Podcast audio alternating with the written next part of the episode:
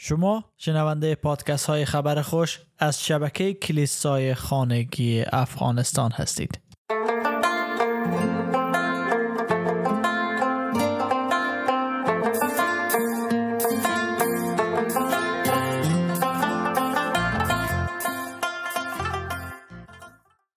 همچنین ما می‌خوایم ادامه بدیم در مورد بررسی آیاتی که در مورد عیسی مسیح در عهد عتیق نوشته شده.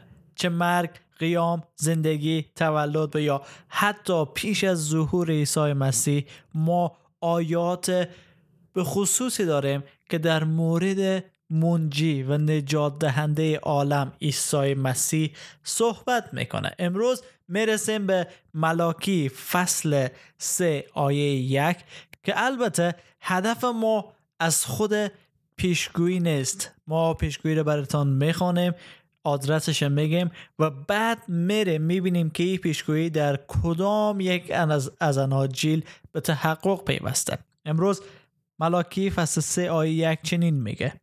خداوند متعال میفرماید من قاصد خود را میفرستم تا راه را برای من آماده سازد.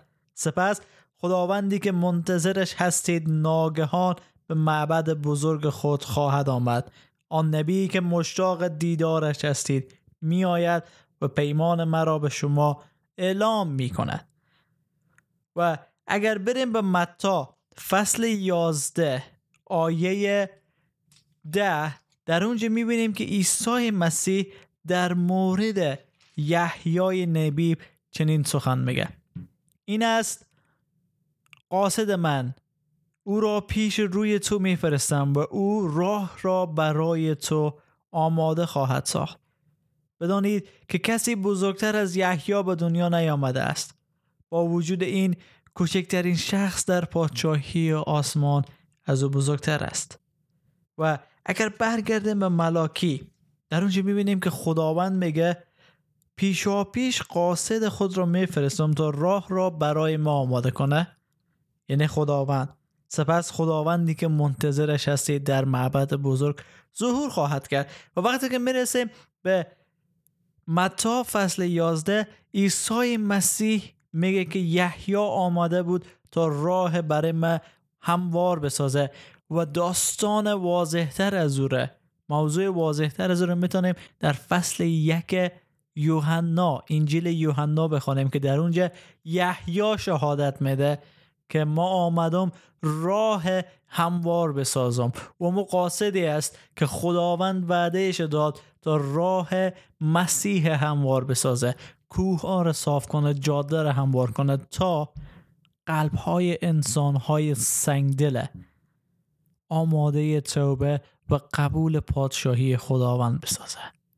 بله خداوند وعده آمدن یحیی پیش از عیسی مسیح داده بود که آمد و مردم به توبه دعوت کرد.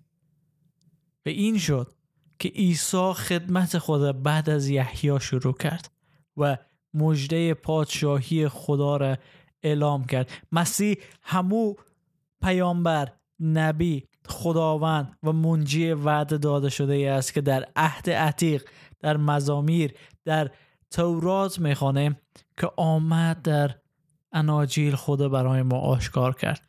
و او منتظر شما هم هست که توبه کنین و به سمت او باز کردن هیچ نبی یا پیامبر دیگه قرار نبود به جز عیسی مسیح خداوند.